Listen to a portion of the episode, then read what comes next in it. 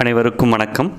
இது உங்கள் குபேர ரகசியம். நான் உங்கள் குபேர அர்ஷாஜி இன்றைய பதிவு திருப்பதி வெங்கடாஜலபதியை தரிசிக்கும் முன் தாயாரை தரிசிக்க வேண்டுமா? ஆதிவராக பெருமாளை தரிசிக்க வேண்டுமா?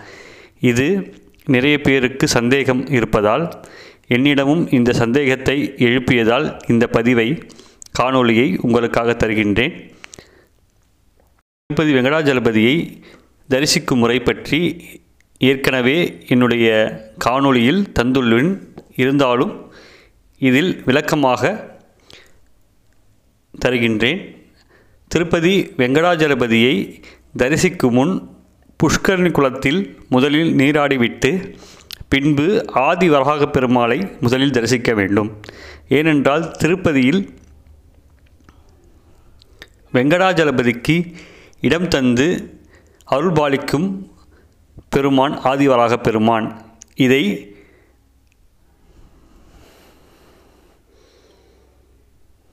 சாஸ்திரங்கள் கூறுகின்றன.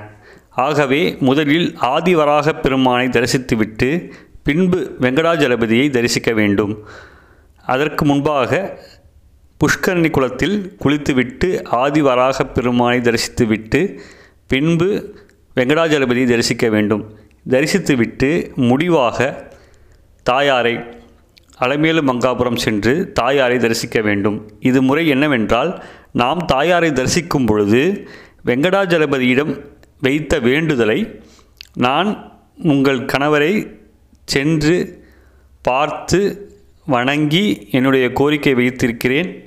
நீங்களும் அவரிடம் என்னுடைய கோரிக்கையை நிறைவேற்றி தருமாறு வேண்டிக் கொள்கிறேன் என்று தாயாரை வணங்கி அந்த கோரிக்கையை அவரிடம் சென்று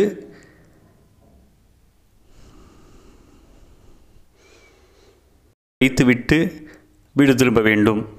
இதுவே திருப்பதி வெங்கடாஜலபதியை தரிசிக்கும் முறையாகும்.